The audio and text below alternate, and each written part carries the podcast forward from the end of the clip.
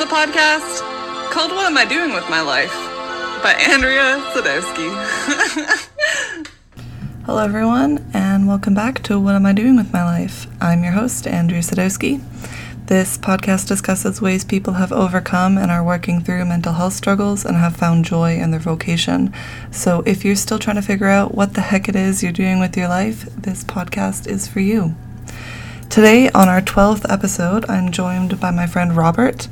It had been a really long time since we'd seen each other. We worked together as shelter workers at a high volume homeless shelter during the height of both the COVID 19 pandemic and the to- toxic drug crisis.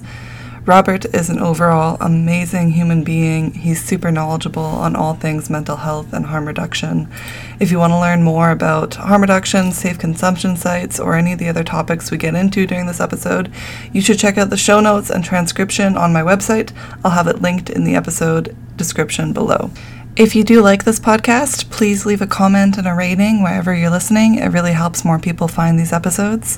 When you leave a comment, I'll read it aloud on an episode. A comment I got on the last episode with Russell was from my friend Alini in Brazil. She said, You make me think about things I've never thought of before. As a new vegan, I have been collecting a lot of new ideas from listening to your podcast episodes. I'm happy I've met you. You're making this planet a better place, that's for sure.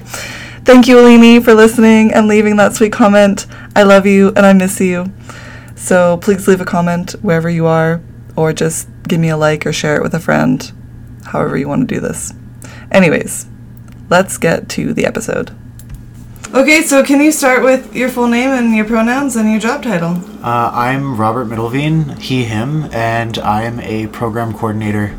Amazing. You're a program coordinator. Yes. That's that I was just a program coordinator and I quit because I was so burnt out. It's a tough job. Yes. Yeah. So what are you a program coordinator of? Um, so it's a mental health housing site on the downtown east side. Oh shit. Yeah. That's a hard job. It is a hard job, yeah. I enjoy it. It's very rewarding. Yes. Yeah. So I wanted to have you on because so we worked at Salvation Army together. Hmm. Um, height of the pandemic, like Oh, yeah. this was like May 2020 when I first started, and you were also working there. And I worked there over the summer. I think I Yeah. quit for the first time, Salvation Army in like September because I couldn't do two jobs and uh, and go to university. it's a lot. Anyways, we worked at Salvation Army together, and you always like I would just be sitting in that back the fire room and just like be reading the notes or just like be chilling out and you'd come back there and be like wanting to talk about like really deep like access your feelings and like deep topics and I'm like who is this guy why why is he so open about like you just come and be like how are you feeling today I'm like what the what what is this That's me to a T. Yes. and you were just not and that was the same way you were the same with the clients too. Like the way you talked to the clients was just like so human and you also weren't afraid to go there and like access like you were so good at boundaries and like accessing their emotions and sharing yours without like you know you can't share everything with clients No, you can't over disclose for sure. yeah um but you just made people feel safe that they could open up to you Aw. and it was just a really i haven't met a guy who is like so in touch with his emotions like that. Um, so i think like this field is really perfect for you. Yeah so let's start like what made you go into this field? What have been your personal what has been your journey to get here? Boy, there's been a lot of things, honestly. Um, growing up, my mom had mental illness like my whole life. So it was just kind of like a normal part of life that people are sick and sometimes people mentally aren't well and that they need help. And so I think that made me not afraid of it um, and not afraid of. Because I think some people, especially when they're new to this field, like they're scared of people who are mentally ill and they're scared that it's going to be big and scary and intense. And like sometimes it is, but often it really isn't. Um, so there's that. Um, my brother had a psychotic break when I was. How old was I? I think I was 16. He had a psychotic break in Ottawa. Um, and then I had my own mental health journey. Um, was behaving in some pretty interesting ways. Yeah. Um, and I actually I started going to counseling and met this counselor, and it was funny. I didn't even mean to. The girl I was seeing was seeing a counselor, and she's like, "Oh, my counselor thinks you sound really cool and wants to meet you."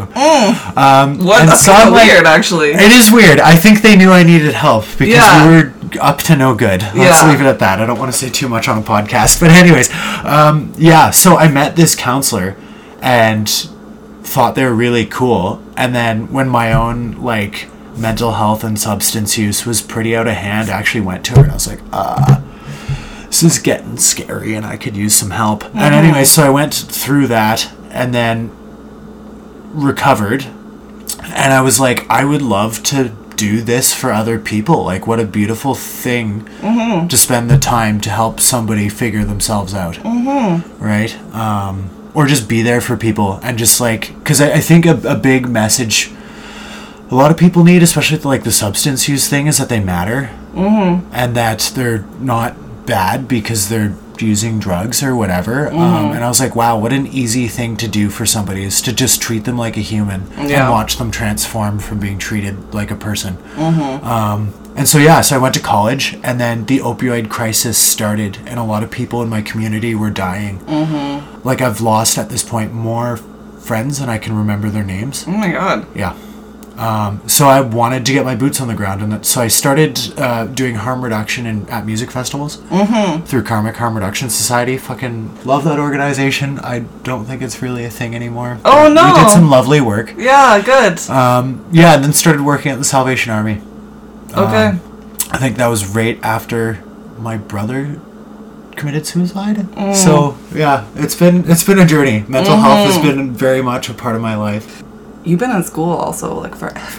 Yeah, I, so so funny. I uh, took. I'm graduating. My ceremony's actually this week on Wednesday. oh my god, congratulations! Thank you so much. I'm so pumped. Um, yeah, so I started school in 2015 and I didn't graduate till now. And part of the reason why is like, so when I was younger, there was a fear of student debt. Mm-hmm. Um, and I think when I was younger, I, I didn't really understand debt. Um, and that how normal it is in our society. So I was working to pay for school, and then I started doing frontline work with the opioid crisis raging, and I kind of felt like I had to be there, because like I said, I'm watching my community die, um, and I'm like I can't do that. So I chose to do that all through school, and then some part of me was like, and I'll have a boatload of clinical experience for a master's. Um, so yeah, I I'm glad I did it. If I could go to younger me, I'd probably be like, slow down, finish your school, don't worry about the clinical experience that's Yeah. gonna come. Well, it But- makes sense that like you're literally you're getting the theory and the practice at the same time. You can actually like you're actually on the ground doing the work instead of just reading textbooks about it. 100% and i think it actually helped me in school because like i'd be taking something like i don't know uh, they've changed the name of it. It used to be abnormal psychology but that's really stigmatizing so they changed it i think to psychopathology. Probably still stigmatizing name for the course but basically a course on mental illness. And like you're saying you know you'd go into work and be like oh this is what negative symptoms of schizophrenia look like. Like this is catatonia. It's like oh interesting. Whereas in a book you don't really get i think a good picture of what that really looks like. You know So what's your degree exactly? You're a Bachelor of Arts in Psychology? psychology with a specialization in uh, pre-counseling. Oh, amazing. At Douglas, right? Yeah, yeah. And so you're gonna go get your master's for counseling. That's the intention. Yes. yes. You should. Uh, that or a PhD in clinical. well, you have to get your master's before your PhD, right? Uh, not for clinical psych. The so it's a clinical psych. It's a six-year PhD program.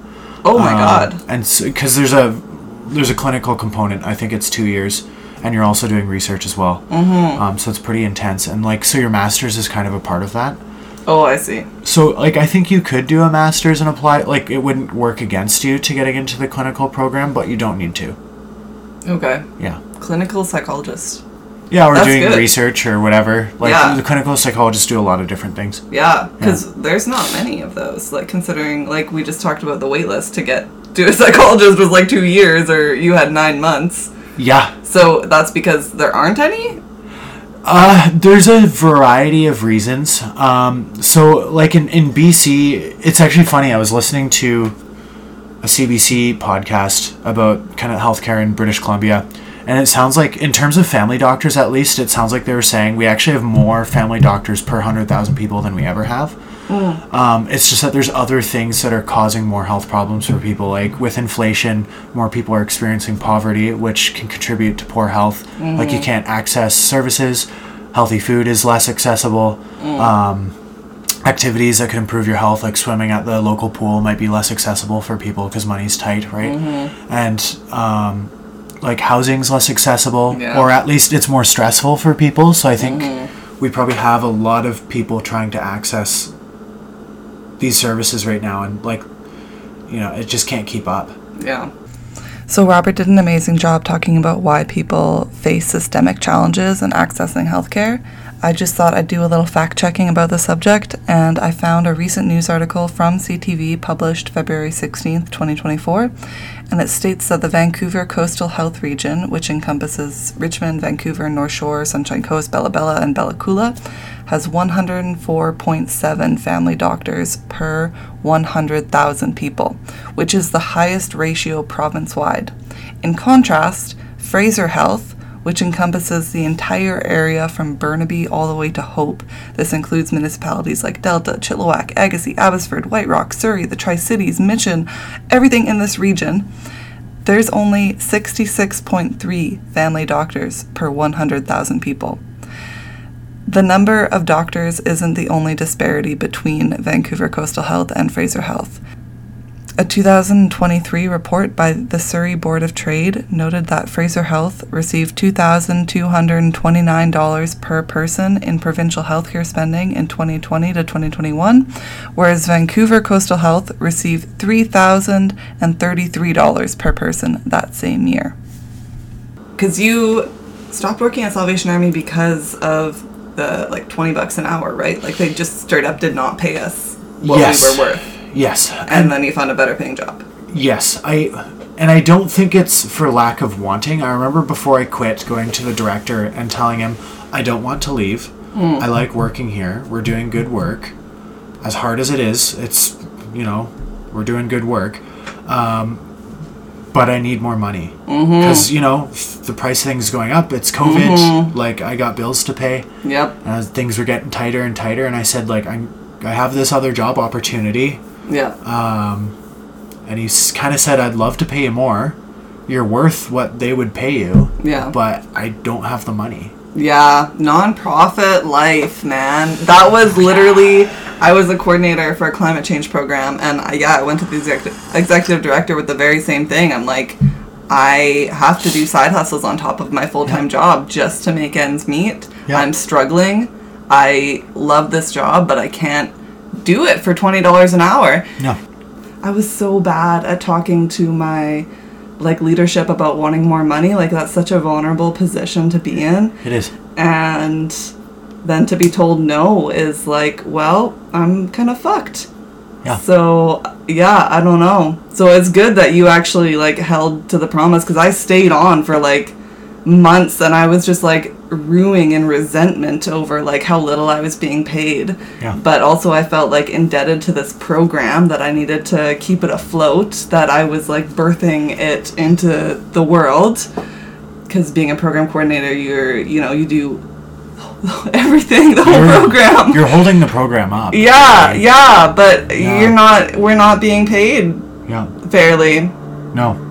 Anyways, how has it been for you? Do you have support? Like, do you have people underneath you helping you, or Yeah, so I've got um, 10 mental health staff. And then how many cleaners do we have? It's our program's actually, MPA is a lovely organization. Very lovely. Um, so we've got 10 regular full time mental health staff. Or no, some of them are part time. Um, and then we've got cleaners. So we've got housekeeping in our building that'll help residents clean their suites. And then we've also got a cleaner who just cleans like the whole building, like uh, bathrooms, kitchen, because we have a big giant communal kitchen the guys can use. It's it's a men's only building that I'm working in right now. so it's a men's only low income housing uh, with Mental health. Mental health. Yeah. Oh, okay, Yeah, cool. Yeah. Um, and I'm trying to just trying to think what else. Yeah, and then we've also got like management. So I've got above me a manager and a director, and like they're super supportive, super super super supportive. Awesome. Um, you know, like I remember going to them once, being like, "Oh my god, I'm a little overwhelmed," and like, "What can we do to make it easier for you or make you more comfortable?" Nice. And yeah, just super great. That's good. Yeah. The job I'm at now is a low income housing. The two floors are adults with mental health things, and then one floor is youth. But the clients are so like independent and self sufficient. I don't mm-hmm. need to do anything. You're there. You're there because you want to become more independent and self sufficient. So Right. it's just it's teaching. It's like having people come from one point and then like they get better as they stay there, and that. Was something that I wasn't used to working in the shelter because especially the youth shelter, like you would see them come in and an older youth would who is like kind of hardened by the streets already and done a lot of drugs at that point would kind of take this younger youth under his wing and then you could see that younger youth like in real time just disintegrate like over the course of months and like I just started to doubt my whole work. I'm like I'm here to improve people's lives, but I see them coming into the shelter and actively getting worse the longer they stay in the shelter. Well, and that's kind of the thing, the hard thing with shelter work is like people are coming to you. I wouldn't necessarily say at their worst, but in very tough positions in a mm-hmm. desperate spot. And mm-hmm. like one thing I've learned from working both in housing and in shelters is that when people are experiencing like homelessness or precarious housing, like it's hard to recover. Like you're kind of bound to deteriorate because you don't have the things you need to excel in life, right? let's take something as simple as like people everybody knows and i know this is stupid and people are probably going to be mad hearing this but like everybody knows exercise simple thing to make you feel better. Mm-hmm. if you like to bike and you're homeless you can't keep a bike. It's going to get fucking stolen. Like such a basic thing that you need to take care of yourself and you can't even have that mm-hmm. you know? So yeah So you also so you're in recovery for drug use yourself or yeah in my own way yeah, Yeah. does that help you like you're a peer then to the people that you work with too? they don't know it but yeah Oh, no. Okay. Yeah, I think it's it's like so just from from experience with mental health is and like working with people is I find too much self-disclosure uh, can be damaging. Some people it'll help build trust like oh you used to use uh, harder drugs so you understand me. Other people kind of like I had uh, one client earlier in my career that I disclosed it to who is al- already in a depression and he, he actually the way he took it is you're doing so well when you've been where I've been and here I am in housing and I'm struggling and you're so successful and I'm and I think this wasn't the message I wanted them to get out of it but the message they took from it was that they could and should be doing better and that they weren't good enough. Um, and that's where I, I was like I, I think I've talked about how too much disclosure can be damaging. So like I think you have to be tactful. Yeah. Because you want them to trust you, but you also don't want them to feel bad or to use your past against you, kind of. Well, against themselves, like Yeah. comparing themselves, and like it, it ended up being fine because I kind of told the person I said like we're very different people with very different backgrounds, and I've got a lot of things you don't have. Like I come from like a middle to upper middle class family, and I'm white, and this person was colored, and their family was in poverty. Like I have a lot of resources you don't have. Yeah. Like I'm already winning the race just because I'm a white guy from a semi wealthy family Yeah. um, which helped them not make that comparison. And I kind of had to explain to them like success, success is relative to the person, right? And like we shouldn't compare ourselves to other people when trying to like assess what success really is for us. Mm-hmm. You know, What advice do you have for someone who, like, so s- we both know, like, stigma against drug users is. It prevents a lot of people from recovering. Um, hugely. So, like, what would you say to someone who's never done drugs, never had a friend who's done drugs? How would you convince them that someone who does drugs is a human and they're worth investing resources into? You know, this is a very tough question. Um, I'll talk about I have like there's various perspectives I think. And like I'll talk maybe briefly about like when I was younger and first started this career and I was like kind of a social justice hothead I'd probably get mad at that person and say some things to I think I was looking for an emotional r- argument um, and it was it would make a reasonable one. Like I remember once I was in a um, gas station coming off work and I'm seeing this guy and he's reading the newspaper about the opioid crisis and he kind of he basically in saying without saying he said like these people deserve to die because they're using drugs and it's oh their fault. Mm-hmm. And I thought about it and I said to the man I said you know oh, actually he bought a package of cigarettes. And I said to him I said how did you start smoking?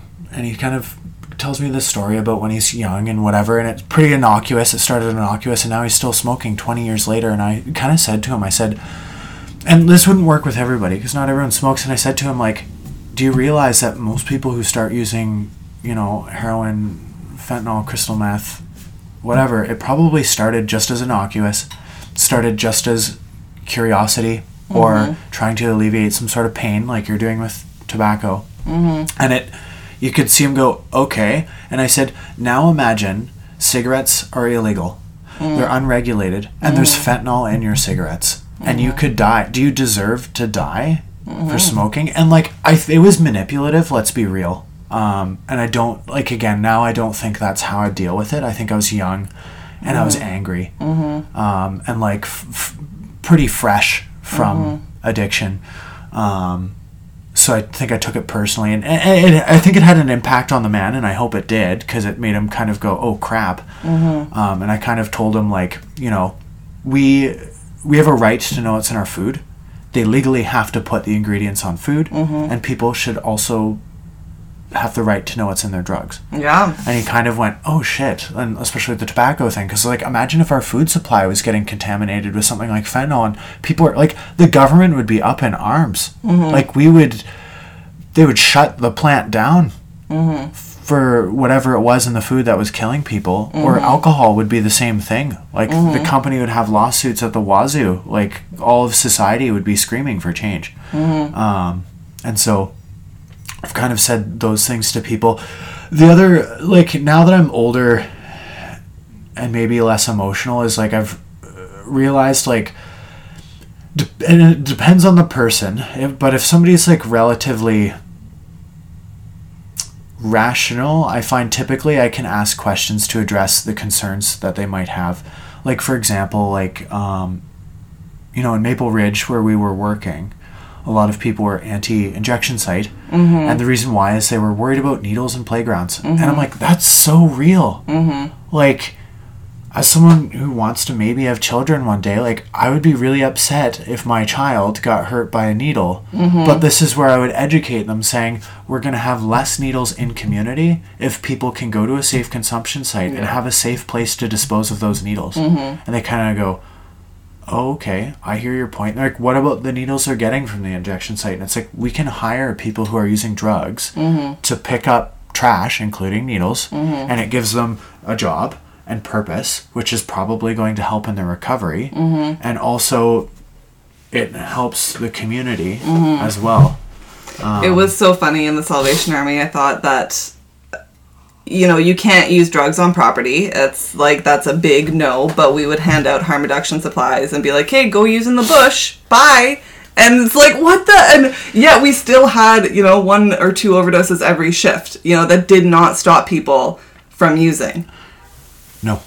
Um, it just meant we had to go run to the bush. Yeah. Which yeah. we did. We did. I remember. And we weren't allowed to. We'd get in shit if we left the property and to respond to an overdose. I did it anyways. Yeah, no, me too. I felt like I was I was very fresh. I got into the field because I dated a guy who was a full-blown addict and I mm. couldn't help him and I was codependent as fuck. And I'm like, okay, if I can't help him, maybe I can help someone else. And so I got into that field.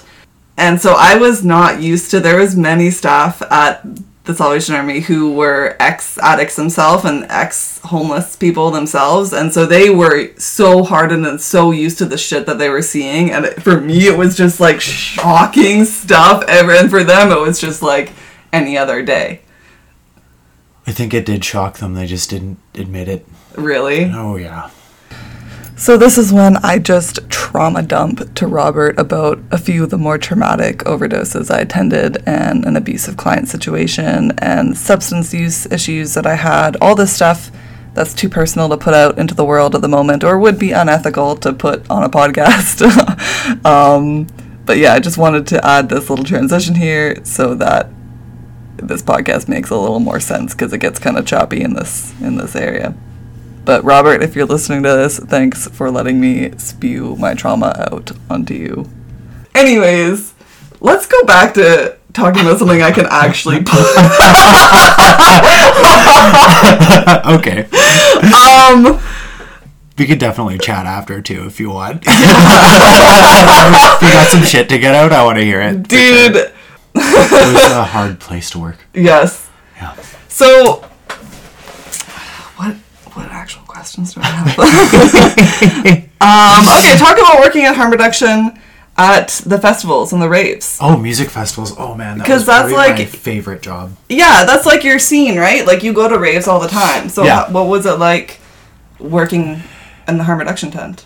It was fucking awesome. Sometimes it was really hard too, but it was really nice to work with your community because, like you said, like I rave a lot. Um, that's probably one of my favorite things to do in my free time is like go out and dance and be with lovely people who are like-minded. Um, and so it was like really empowering as somebody who is like recovering from substance use and I, I didn't realize it at the time but i think it was actually therapeutic for me because i got an opportunity to see people who were kind of sometimes people would show up maybe not in a great state of mind and like they'd have like a lot of shame that they were not that in that not great state of mind because they took drugs. Mm-hmm. And it was really empowering i think to kind of tell people like you're not the problem. Like this is just a thing that happens to people sometimes mm-hmm. and it's not your fault. Mm-hmm. And you are a worthy person who mm. deserves to be cared for. And mm. like i'm gonna sit here with you in this discomfort and mm. we're gonna get through it. And they would and they'd feel better and you could tell that they felt impacted and empowered um, in that space. And it kind of actually because even after i'd stopped using hard drugs I, I think there's still this because society's narrative is that you're a bad person. Mm-hmm. And by going and t- telling other people who are using drugs you're not a bad person for using drugs and you deserve to be cared for. Um, it kind of like saying that to other people was almost like saying it to myself too. And my own self-worth increased like tenfold. And i recognized that there's nothing wrong with me for using drugs. Um, you know there's nothing like fundamentally i'm not a bad person because i'm doing this um, i'm just a person who got into some poor circumstances right?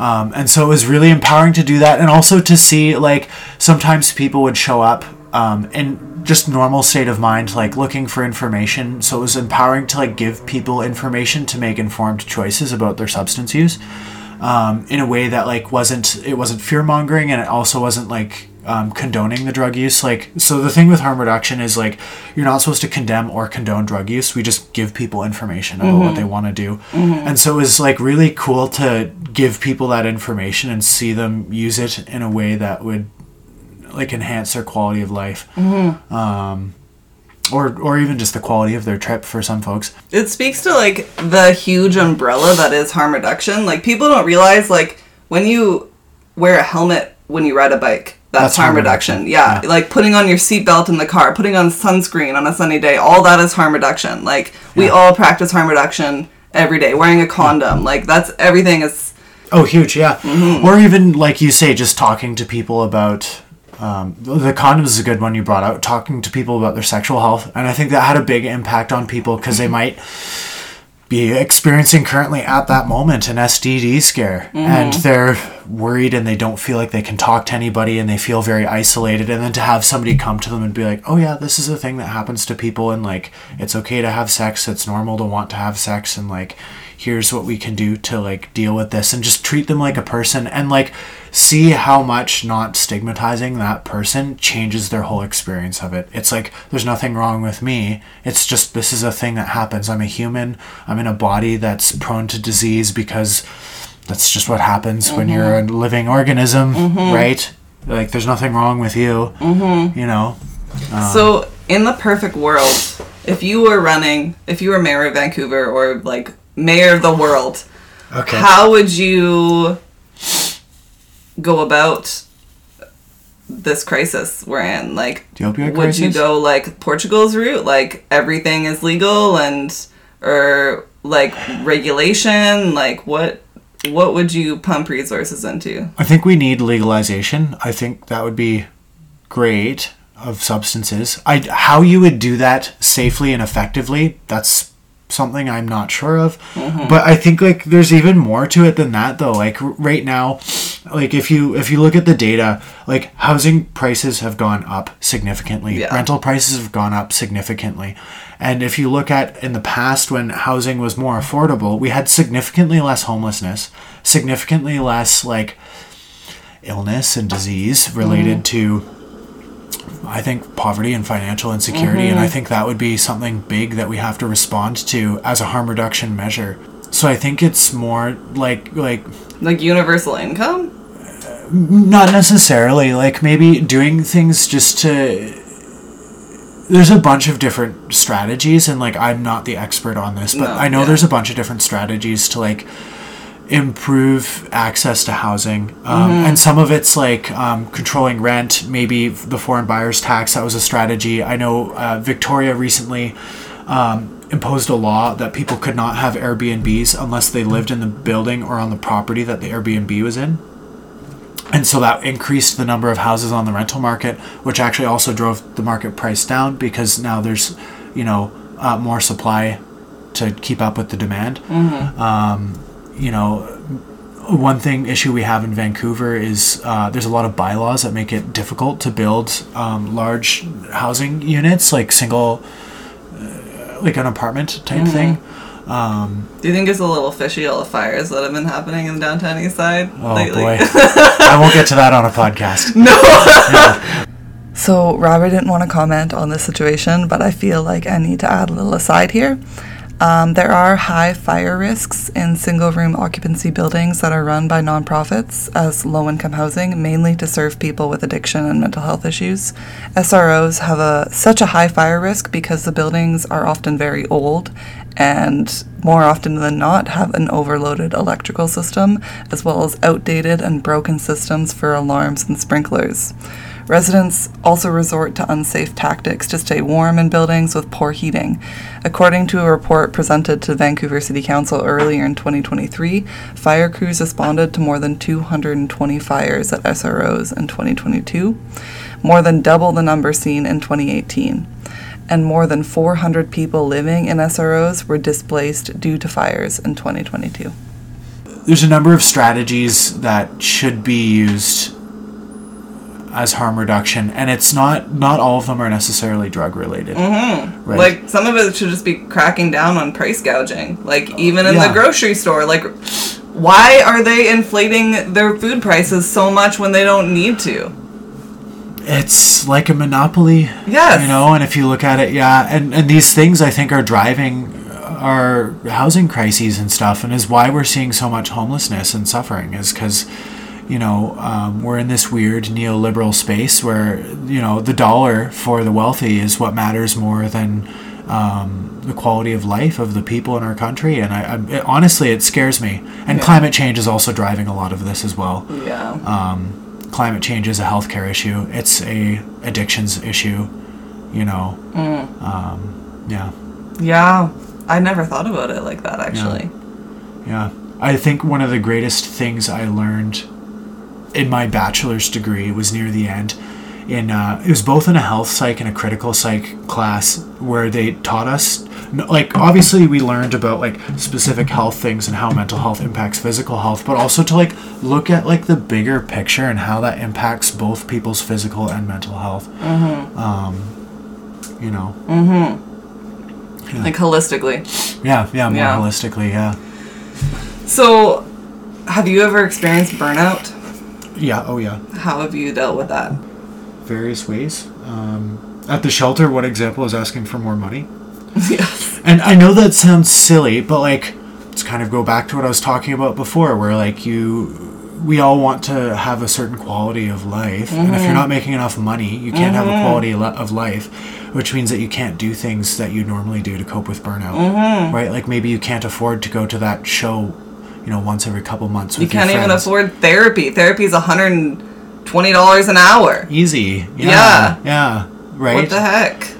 So and like so how can you take care of yourself in Yeah. a way that makes you able to do a high stress job when you don't have the resources you need to care for yourself Mm-hmm. um, right and so with the shelter I, I again it was hard work and rewarding but that's why i had to leave because i didn't have enough money to live the quality of life that i would have liked Mm-hmm. um, and then i'm just trying to think Another place I left, I'm not going to name the organization because No. I don't think that's useful, but prior to working at MPA, I worked at an organization where I, I, I, I'll say I don't think management was very supportive when we were dealing with a lot of high stress situations medical crises, violence, overdose, uh, death, like quite literal death. Um, and so I just left that organization because I recognized like you need to be supported and valued and so then I was working at MPA, and that's been fucking awesome. They're a Amazing. great organization. Management very much cares about our well-being. I think. Um, Good, yes. Which is important. And I'm trying to think. Like I've gotten burnt out at MPA. One thing I did is I took less courses in school at one point, and then at another point, um, like I said, I'd been avoiding student loans, but for one semester I took student loans because I said I need a break. Mhm. And so I worked, or I did full time school for four months, and I'd work here and there as a casual, typically graveyard shifts because they're pretty chill. And you can do a lot of homework during graveyard shifts. Oh, exactly. Yeah. Yeah. So that and that really helped with burnout too. And then um, I think after that they had a job posting for their mental health resource center. And I worked there as a casual and knew it was lower impact. Like we were doing a lot of therapeutic recreation. Um, Nice. which like super great for clients and super great as a staff you know mm-hmm. like i would do things like take clients out kayaking Oh my god, what? yeah and like i love to do that and it was great and they loved it too the clients and management because now That's they like have this dream. guy who's like excited to take the clients kayaking Yeah. You know? got paid to go kayaking? That's Yeah. wow. yeah yeah That's amazing. That's like my Yeah. dream. Yeah, it was great. You know, and it was really therapeutic. I think for the clients to mm-hmm. benefit hugely. You know, um, yeah, I got to take them hiking a couple times. Wow. Yeah, yeah, it was really lovely, and so I did that to deal with. Um, to kind of recover from burnout because I've been doing this for a long time. Like, I don't know, maybe since, if you include like the festival harm reduction, probably since like 2016. Wow. So it's been years. Okay, years. Um, so yeah, I worked there for quite a while. Then they had a posting for a coordinator, um, and I was, I was actually, not to say I, like we weren't working, but I I personally like working in challenging environments, and that was. Again, it's therapeutic recreation, so it's pretty relaxed, which is good. But it wasn't challenging enough for me, so I took the coordinator role. Um, yeah. Yeah. That's my supervisor asked me the other day, um, like, would you go back into a coordinator role, like a higher? Because, like, right now I feel like I'm literally resetting my nervous system. Like, after so long being in, like, a high stress, demanding, low paying job, and now I'm getting paid more than I ever have to basically just sit and watch cameras and talk to whoever wants to talk to me that late at night. It's hmm. amazing. I don't I don't why would I want high like for three dollars more an hour to completely just like shift everything and be all stressed out again. Yeah, that's fair. I think that's a good question. I think it depends on where you're at, right? Um, like if you if you recover, like again for me, like I, I personally for myself, I'd love to go back into certain challenging positions just because like I love working with people who use drugs and I'm very good at it, and like I think they need like like thank you for the compliment, but and they need someone like me who can treat them like a person. you know, um, and there's a lot of value to that, as hard as it is. But I think there's a shelf life, right? And then you need a break before you can go back to doing that sort of a thing. Yeah. So, do you guys have a um, what's it called? A safe consumption site on site? No, so the program I'm in historically was an abstinence based program. Um, I think there are historical reasons for it. I don't know all of them wholly. Um, and that was a bit of a challenge for me coming in from a harm reduction point of view. But then I learned very quickly like if somebody relapses, they don't evict them. Right? Because that doesn't help anybody recover. That just makes them stressed out and probably use more and get sicker, um, which is good. You know, and there's harm reduction services nearby people can access if they need, so they're not deprived of that.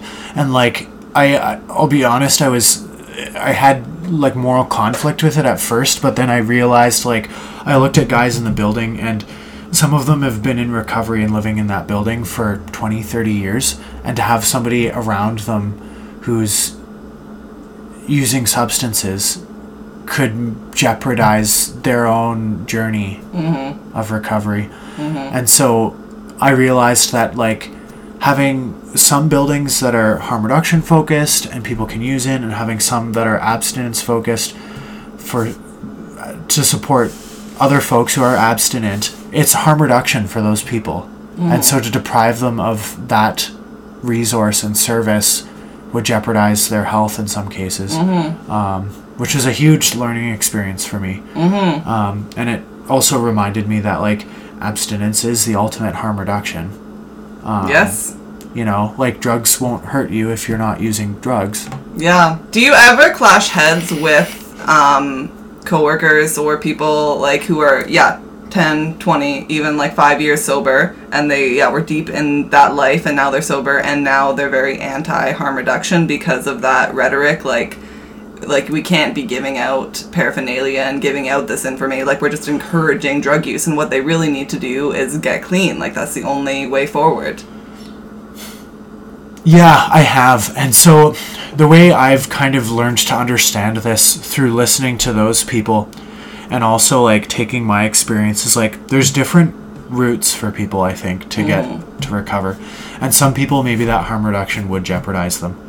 Um, and but then I think of like myself and other people I know who maybe wouldn't have stayed alive long enough to recover had they not had those harm reduction Yes. services. You know what I mean? Like Yeah. I don't think I would be alive without harm reduction today. Mm. And I think I've said this before. Like, a you need to keep people alive long enough to yeah get to recovery. you can't get better if you're dead Yeah. yeah And the other thing is, is like people equate recovery with sobriety, and like I don't like we're imposing our values and our goals on other people, right? And I I think some of these people that work in healthcare and addictions don't recognize necessarily that they have a bias and that they're applying their own personal goals to other people. And because that's working for them they think it's the only way forward. Um, whereas like some people maybe their goal isn't to be abstinent because maybe their life is unbearable without substances.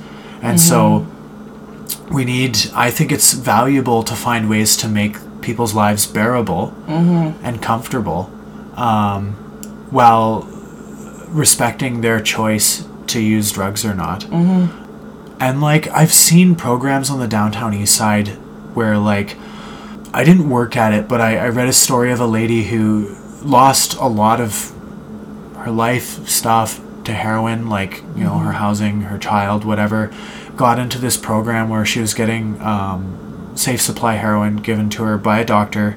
She could inject it every day and she started working again. She was able to maintain housing. She was able to function mm. like you and I. And nobody would know that this person's using heroin mm. daily, like three times a day. I, I think she's I don't know if she's able to get her kid back or not, but she at least was able to have a relationship with her mm-hmm. child again.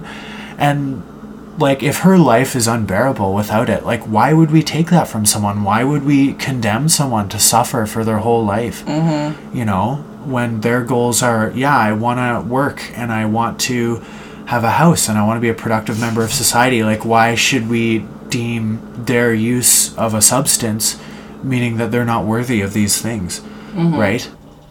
And so I think that's the issue is like people fail to see that people can still have their humanity while they're using. Like Yeah. another example is even like we look at these OAT programs often and what a lot of people think is that people go on the OAT for reference it's opioid agonist therapy. So people take an opioid uh, agonist attaches to the opioid receptor. But anyway, so they take this and they're no longer withdrawing. Yeah. And so I Like I'm- methadone, right? like methadone's Yeah, a great yeah. example, and so I or Kadian, Yeah. um, Suboxone, uh, another example. I knew I knew someone who was taking um, methadone, and I'm not going to name them, but it was somebody who used to like knock down banks and stuff, like Mm. very hardcore addiction. And every time they went off methadone, they were back to knocking down banks. Mm-hmm. Um, and so they just stayed on methadone mm-hmm. right? And they were very successful. They were a manager in a large company, making lots of money, living a comfortable life, and they're using methadone every day. And like, again, if this is what keeps this person out of jail and keeps them functioning and keeps them being a, a great father to a lovely family, like, mm-hmm. why on earth would we take this away from somebody? Because the message people get is you go on OAT and then you have to come off. Mm. And it's like, if this is what keeps people functioning, mm-hmm. why would we rob them of that? Yeah. Um, and again, I think it's just imposing our own values and our own goals onto other people, Totally. probably because it scares us, because Yeah. we're scared that we would go down a dark rabbit hole. And I think that's the case for a lot of these people who think abstinence is the only way. Because Yeah. maybe for them, they would go down a dark rabbit hole. Yeah. Um, yeah. True. Yeah. What's your future aspirations then? What does it look like 10 years from now in the Oh, life of. Robert? if things go absolutely the way I want them to, I'll either have a master's in.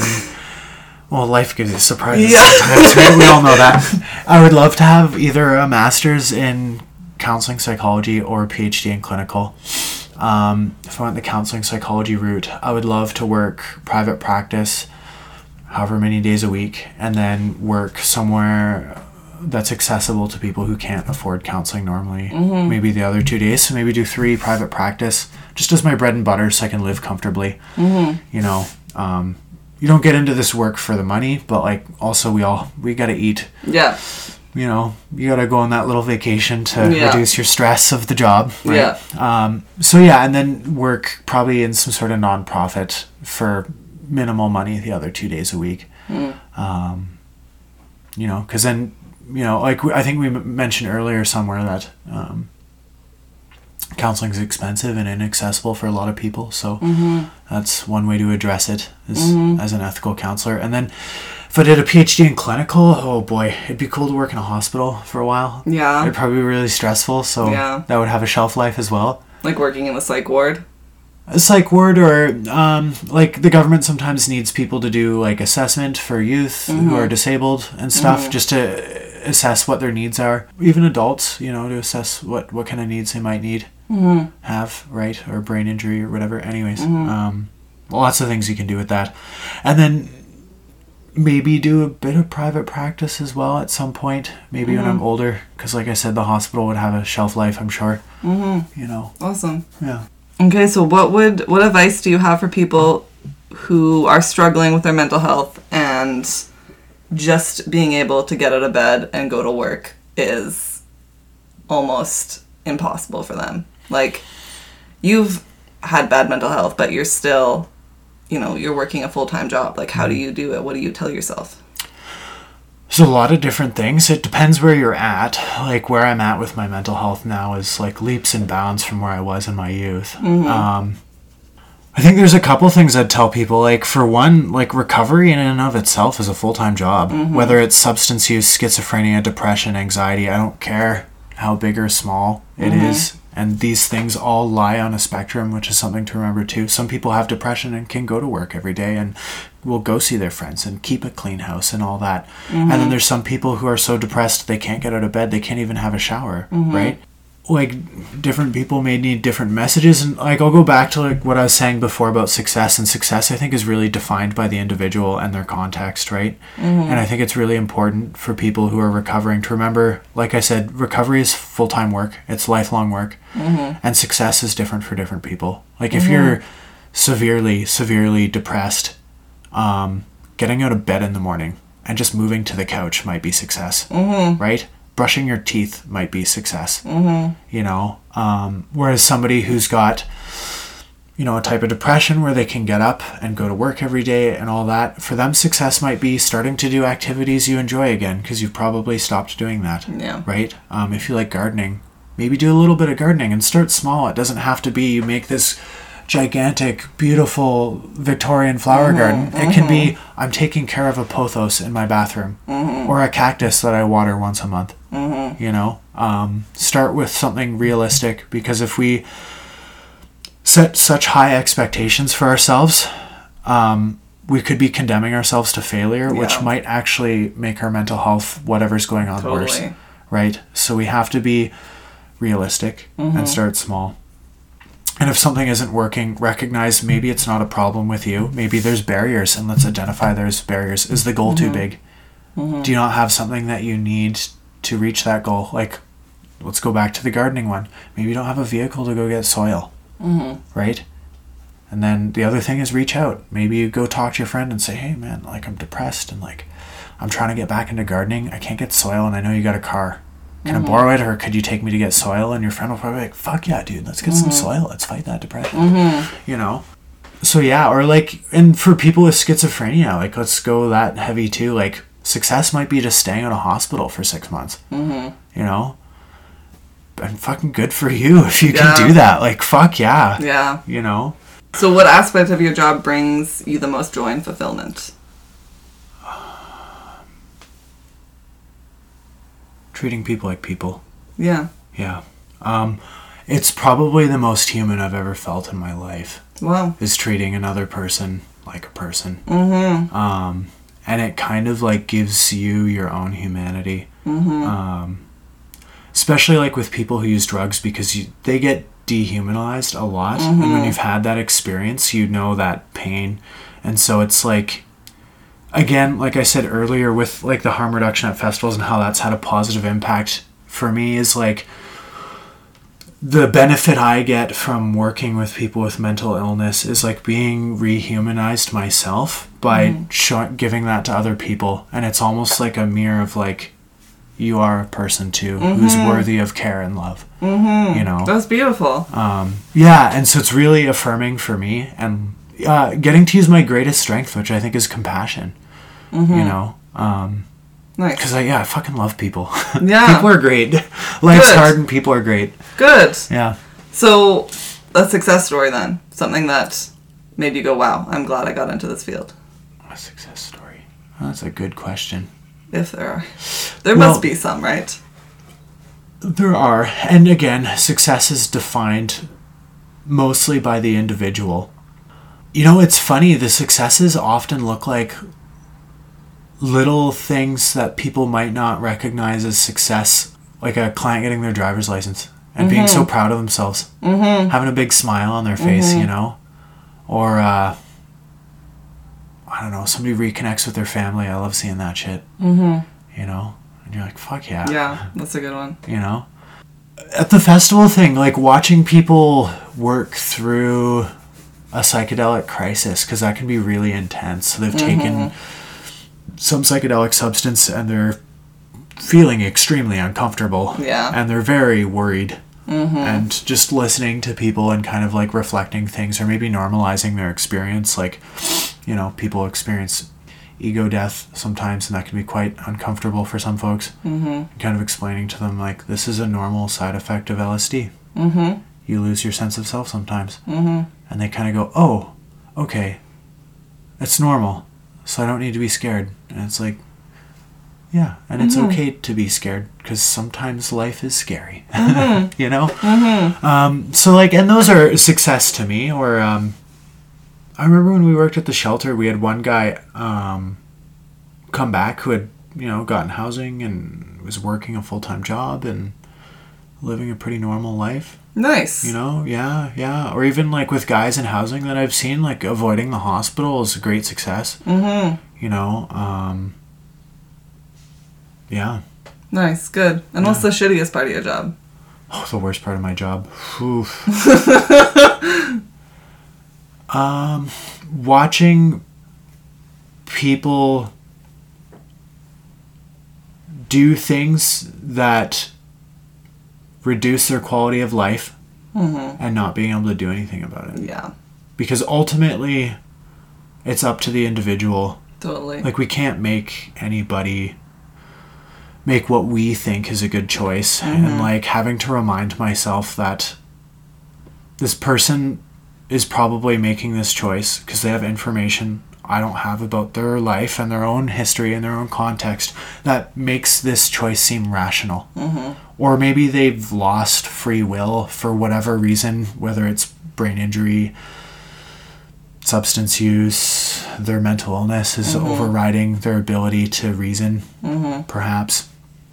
Um, yeah, and like having to watch people do that and not being able to do anything about it, um, it can feel helpless. Mm-hmm. And like people say, oh, you have to remain objective, but like when you work with people long enough, like you develop a connection with them. Like you put humans in the same space frequently enough, they're gonna care about each other. Yeah. Right. Totally. There's one thing I learned is that you can't guilt someone or will someone into recovery. Like it has to be 100, 1000% their decision. Otherwise, it's not gonna work. I think if you well, and even research says if you try to force somebody into it, you can actually harm them Yeah. more than that. And so we have to recognize that it's important to empower people and give them information, and hopefully they make more informed choices. Yeah. Right. Totally. Yeah. So, do you have any parting thoughts on mental health or vocation or finding joy in your vocation despite mental health? Okay, interesting. That's a very good question. I think people should go easy on themselves. yeah. Yeah. That's good. Yeah. Life's hard. Do something joyful. Yes. Hug a tree. Tell your friend you love them. Yeah. You know, talk to people when you're struggling. Mm-hmm. You know, whether it's at work or at home or wherever. You know, Mhm. reach out. Mm-hmm. You're not an island. Don't be an island. Yeah. Yeah. People care. Yeah. Yeah. Somebody does somewhere. Maybe you Mhm. just haven't met them yet. If you are alone, Mm-hmm. you know, start looking. Yeah. Yeah. Amazing. Okay, amen. Fuck yeah, dude. Many thanks for listening. If you like this episode, please leave a comment, share it with a friend, and subscribe to my newsletter to never miss an episode. You'll find a link to subscribe in the description of this episode. If you listen to the very end of this episode, I share a secret with you. This week, my secret is that I have a really bad habit of stealing forks from my workplace, inadvertently. I'll be eating my lunch with a fork that I grabbed from the office cutlery drawer, and when I'm done, um, I just put the container that my lunch was in back inside my little tote bag along with the fork that I was eating with, completely forgetting that's not my fork. And if you do this enough times, eventually there will be no more forks left in your workplace cutlery drawer, and your boss will be like, Where are all the forks?